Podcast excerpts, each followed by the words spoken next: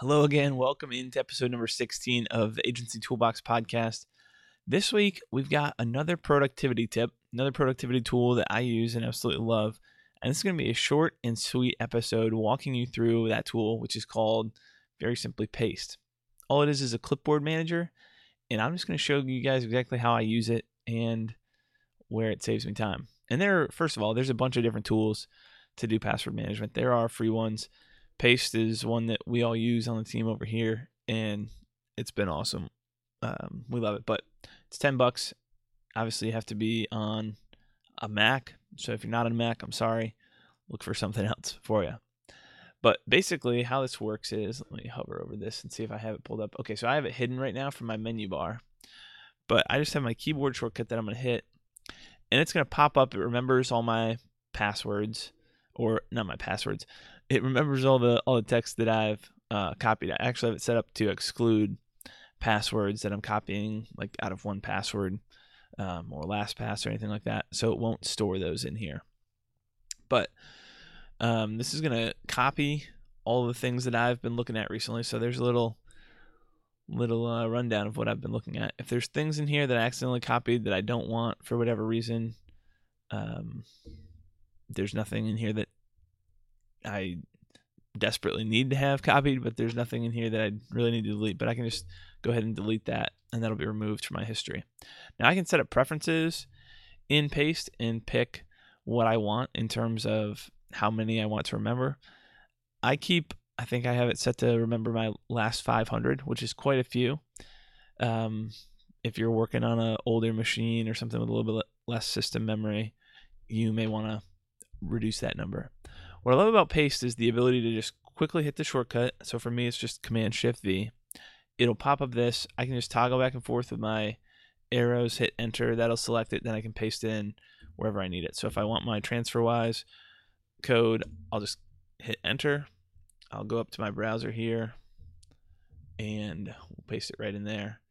And there's my there's my code for that. So if we jump back into paste here, one of the cool things about this is that it will differentiate. It understands what's a link. It shows you right where you right where you pasted it from, so you have a little bit more context. It shows you how many characters, if it is text. But what's also cool, it'll and you can see here where I've been pulling and pasting stuff out of, is that, um, and it it can handle an awful lot of uh, of text here. There's some stuff that I copied out of Sublime when I was editing. But what's cool is it identifies the different type of content. So if there's an image, it'll have an image. If I were to go up here and let's just type in this right here. So this is uh, one of the Doom and Bound brand colors. If I copy that, you'll see what this does now. It'll show me the actual preview of the color. So this is really fast if you're doing any kind of design or jumping back and forth, working with hex codes and CSS for whatever reason, and you don't want to have to remember what is this six character number translate to color wise, you're able to see it right away. So the example of that, if I do, I realize you're going to make fun of me because I need to shorten up that uh, auto expand snippet. It would be shorter just to type the numbers if I could remember them all the time. But I'll copy that. And now I can see, okay, that's the darker shade of green.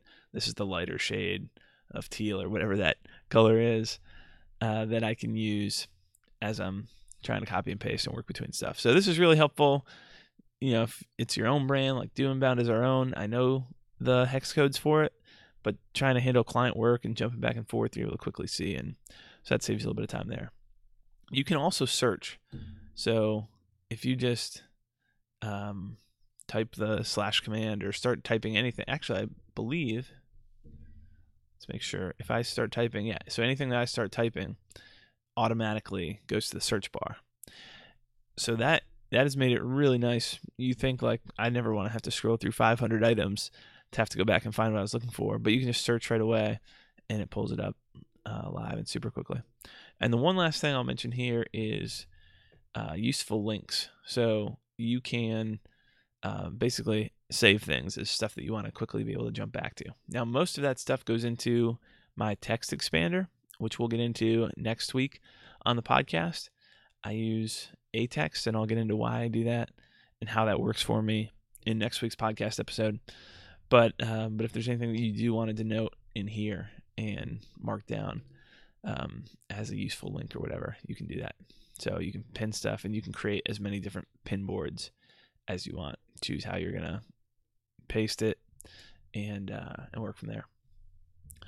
So that is that's paste for you in a nutshell. If you guys have not used it yet, I definitely recommend it.